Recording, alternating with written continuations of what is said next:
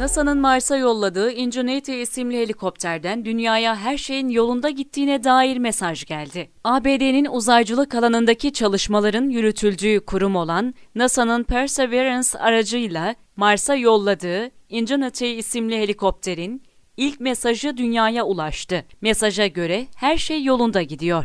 NASA yöneticilerinden Thomas Zurbuchen, Ingenuity isimli helikopterin başarılı olması durumunda dünya dışında bulunan ve gezegende uçan ilk helikopter olacağını ifade etti. otuz Temmuz'da uzaya fırlatılan ve Perşembe gecesi Kızıl Gezegen'e başarıyla inen uzay aracı, operasyonların planlandığı şekilde ilerlediğini gösteren bazı Mars fotoğrafları paylaşmıştı.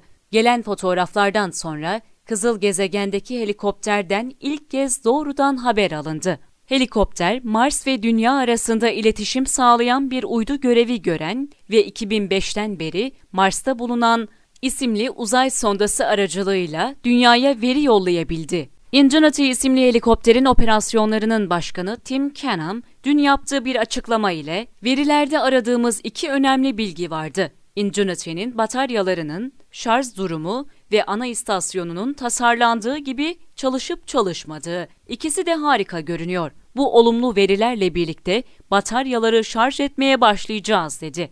Dünyaya mesaj gönderen helikopter Ingenuity'nin özellikle bataryalar için enerji depolaması gerekiyor. Böylece uzay aracının içinden çıktıktan sonra Mars'ta tek başına kalacağı soğuk geceler için kendini sıcak tutabilecek ve diğer hayati işlemleri sürdürebilecek. Perseverance'ın karnındaki bölmesinde sakince bekleyen Ingenuity'nin otuz ile altmış gün sonra harekete geçmesi düşünülüyor.